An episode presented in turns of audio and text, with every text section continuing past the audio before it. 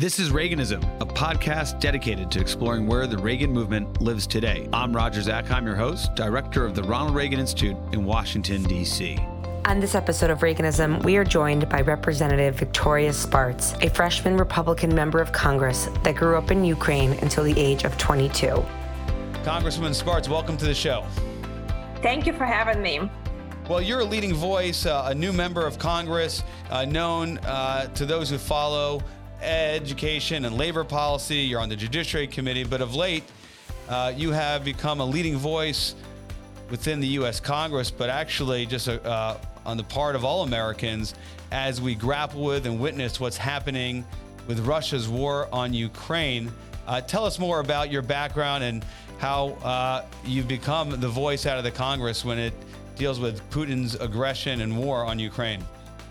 Well, thank you for having me. Actually, when I uh, joined Congress, I was asked to be on Foreign Relations Committee, and I said, "Oh, we have too many domestic issues I have to work on," and we do because I truly believe if we are not strong domestically, it uh, allows you know the whole world and us to be weakened you know uh, on the foreign uh, relations area and this really creates instability around the world so strength of our country it's extremely important for uh, for the not just for our country but for everyone else but i never really thought that you know you know, I would have to be dealing with what we're dealing right now. It's a very dangerous situation. And being uh, grown up in Ukraine, actually, it was Soviet Union. Uh, and it was Soviet occupied Ukraine, understanding what it is and what this battle is about, and understanding the dynamics of Eastern Europe, you know, it gives me probably more, um, you know, firsthand experience of understanding that I can share with my colleagues because this is a big fight. This is something that is we haven't experienced since World War II. And this is a battle that Ukrainians have to win, not just for them, but for all of us. You, of course, left Ukraine in 2000, uh, became a U.S. citizen in 2006, a business leader, uh, academic, uh, adjunct academic, um, and and just a real expert in, in, in domestic policy, as you've outlined. But you have this experience and background. As you've been talking to Americans, talking to people in Ukraine, what is the one thing people don't understand about Vladimir Putin that they should understand? And what is something that perhaps we don't understand about the Ukrainian people that we need to understand so we could be better informed uh, about our outlook on, on this war? Well, I think you know, uh, and you know, I go back since I'm talking to the Reagan Institute, right? So we talk about you know the policies of peace through strength and what's really caused Soviet Union fell apart. And Ronald Reagan was very smart the way how he dealt with international issues, and you know, and he uh, showing weakness and being strong allow us to defeat very evil power. Well, Putin is coming from that KGB Soviet Union uh, apparatus, right? He was trained by that. And I think we need to look what we've been doing before and what we've done in 80s and 90s that were much more successful and what we're doing now.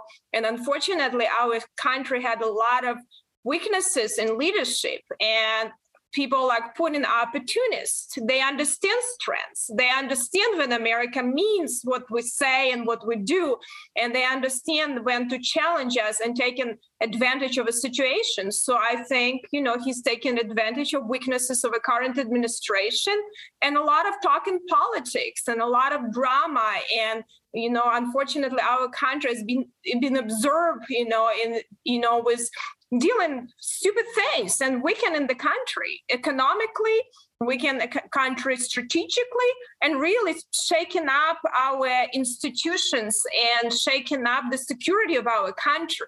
And then every aggressor out there is looking how they can strike. And you know, China does one way, Russia does one way, but we had a very failed, you know, and embarrassing withdrawal from Afghanistan I think you know we had to, we should have gone there, got it out of there a while ago. But if you decide to get out, do it smartly. So it we abandoned our NATO allies, and it was embarrassment. So I think Putin understood that this administration is not strong, and let's just you know take advantage again. And I think he did another strike. I think he did underestimate the Ukrainian people. I honestly believe that was a grave mistake for him uh, to do something like that because Ukrainian people you know they've been freedom loving freedom fighting people for centuries you know i mean you you saw what stalin tried to do to suppress them killed millions hitler killed millions. So i think this is people you know it's in their blood freedom is in their blood and they went through a lot of sufferings but these people will fight until they win. And i think you know that is going to be a big battle. So i think russia needs to start thinking what what do you want where do you want to be? Because i think they're going to fail at the country too. And i so, think that is a, a dangerous situation for them too. Putin you know has the soviet mindset you've shared with us he sniffs out weakness and we have to show strength putin's underestimated as you've just outlined the the strength and perseverance of the ukrainian people we are witnessing right now uh, so-called negotiations, peace talks uh, in Turkey. What do you think the Zelensky government uh, is expecting to come out of that? In your mind, is there any hope here that Vladimir Putin will truly negotiate some sort of ceasefire?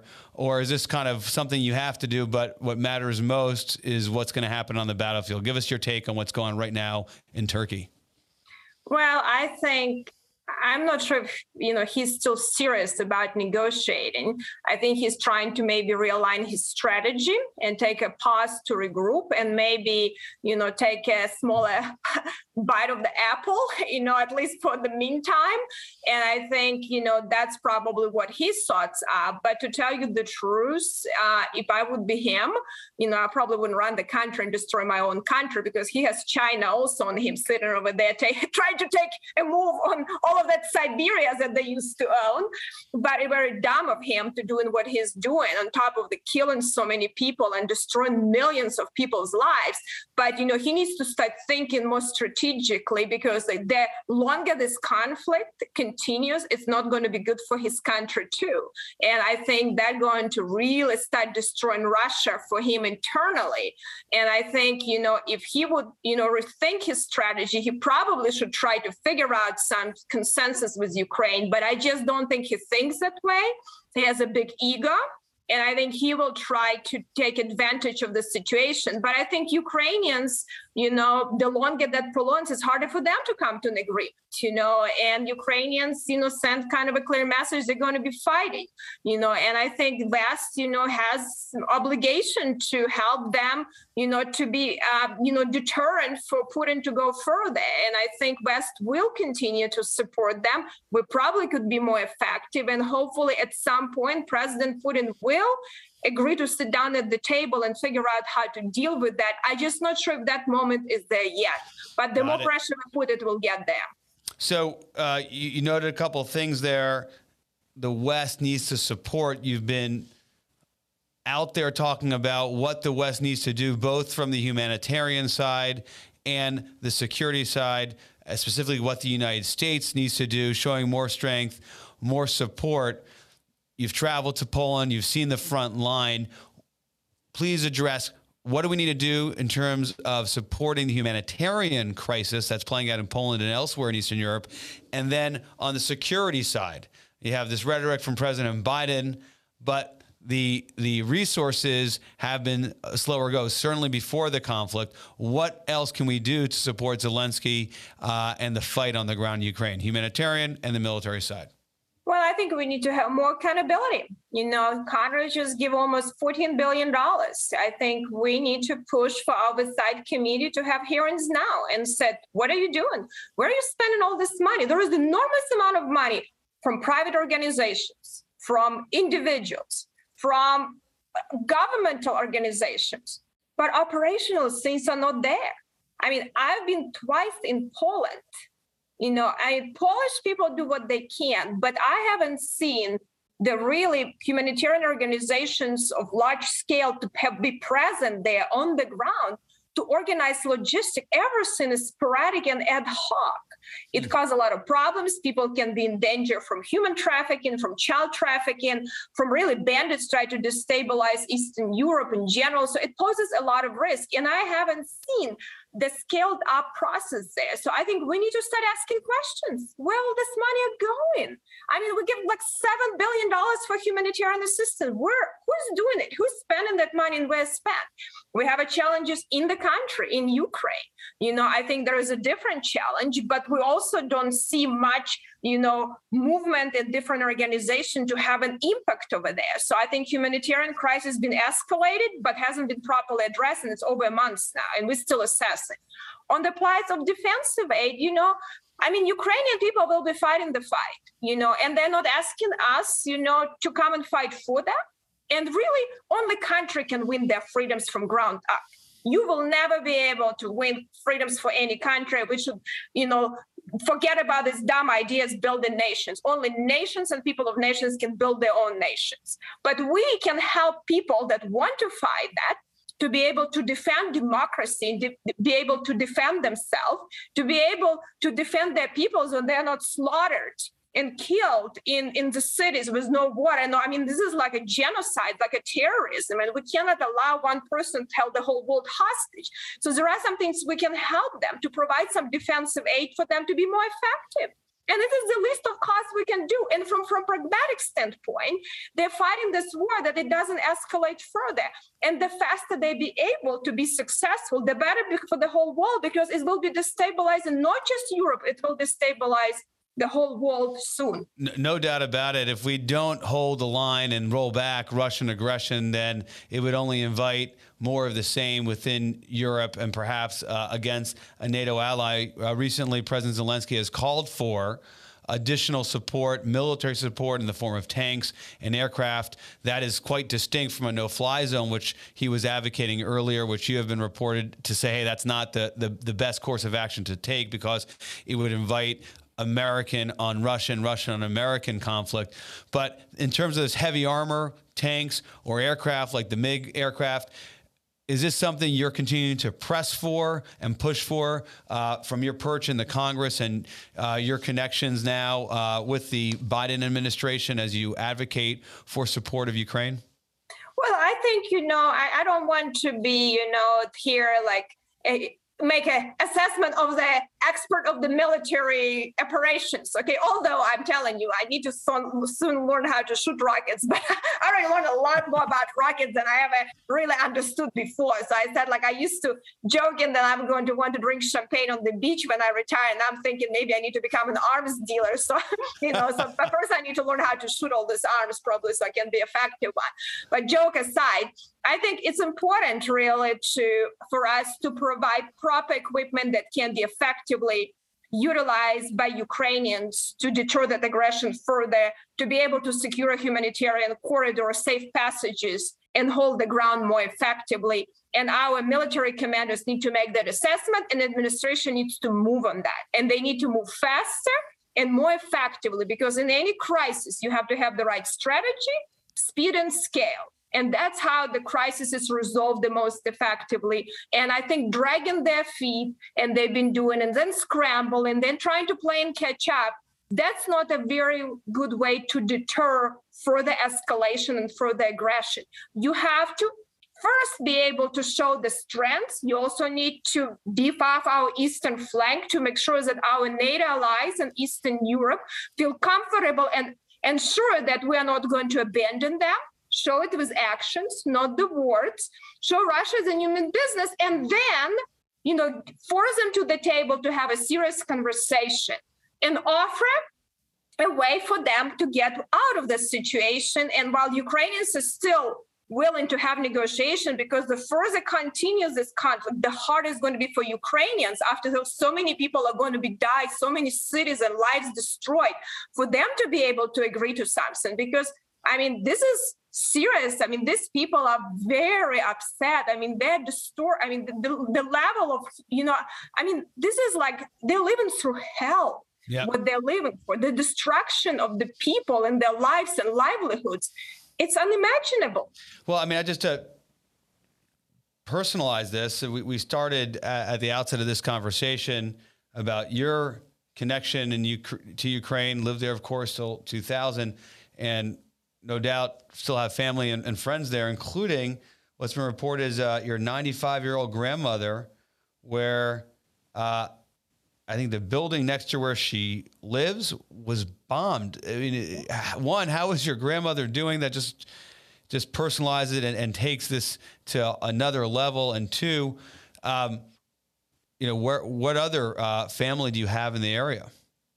Well, I do have some. You know, actually, I have two grandmothers, and one of them in the city that been um, under attack for now almost a month and getting bombed with no electricity and no communication. So we actually don't have communication mm. with her right now, and it's um, it's it's a very it's a dire situation. A lot of people, you know, and I know that you know my grandma. It's it's tough.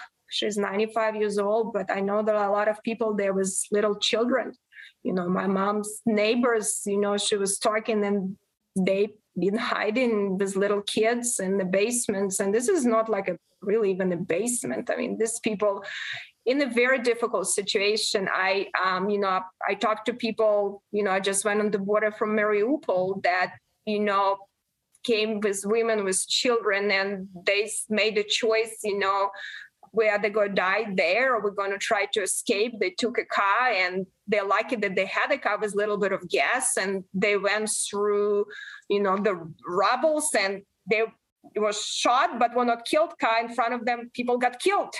Oh my I God. mean, so you take a risk. I mean, people go to the river, try to get water. People don't have food. So, I mean, it's real. the, the situation there, very, very dire. And this is, we're talking not about 100 people, we're talking hundreds, thousands of people under siege and with no electricity, no water, no appropriate food, and desperately. And then when they try to get out, they get shot. You know, like, you know, in the city of Chernigiv, they, you know, they surrounded the city, they blow up, blow out all of them uh, bridges. So now they have a pedestrian bridge and every time somebody tried to get through the bridge, they just kill people. They shoot people. They put bunch of mines around city and watching how people try to run from the city, you know, get blown up on these mines. And um, and if some they don't, they kill them.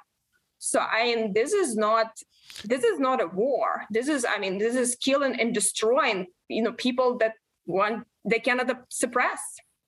I mean, just massacre and and and and war crimes.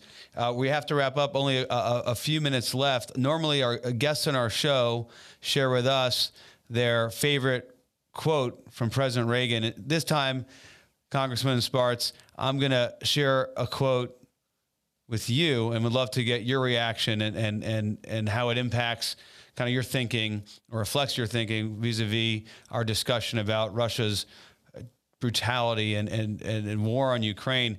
Uh, President Reagan's first inaugural address, he said, There is no arsenal in the history of the world more formidable than the will and moral courage of free men and women. Well, I'll tell you one thing, you know, there are a lot of challenges Ukraine have, but I'm telling you, the bravery and courage of Ukrainian people inspired me. and I'm always say, you know, now I'm a spoiled American, live here almost two decades. I go to Poland and, you know, and not even pay attention, as, you know, and, and, and you know, it, it hurt my ankle. And I'm like, seriously, I need to toughen up. These people are tough. But, you know, when I talk to these people was really amazes me. And you know and my mom calls a lot of her friends and some of them and it's just a terrible situation. They hide in they try to you know to you know that it's getting bombed all the time. And I, you know and I she gets all crying and everything. And they're like oh please do not cry. We're not crying here. We just give us guns. We're going to fight and we're going to win. And this is like women of the age of 1670 say, just give us guns. We are going to win We're going to fight. The will, the strength of the people. I think it's so inspiring. It's inspiring for all of us. It's inspiring for me when I go and complain all these terrible things in Congress. We argue about it. And I'm like, really puts you in perspective how much we sacrificed before and how much people are still sacrifices to have freedoms. And I really hope it's going to be reminded for our young children, including my children. I told my daughters, I have two teenage daughters. I said, you for them, it's like, oh my gosh, they've been in these places, they see that they're like I said, like this is a lesson for you young children to see what it takes to be free we had a lot of our predecessors die for our country to be free. We had a lot of people die in World War II for the peace in, you know, in, in, in the world, you know, and we see right now again where people, young people are dying, old people are dying. It takes so much. So we have to value it and we have to be strong and we cannot get distracted with stupid things and really know what is important and keep our country strong because when our country is strong, there is a peace around the world. And going around and meeting with a lot of ambassadors and talk to a lot of people, I really understood how important it is, how important our country. It's way more important than a lot of Americans are really realizing. So we better keep our country strong because when we are strong, everyone else will be strong too. Congresswoman Spartz, inspiring and moving words.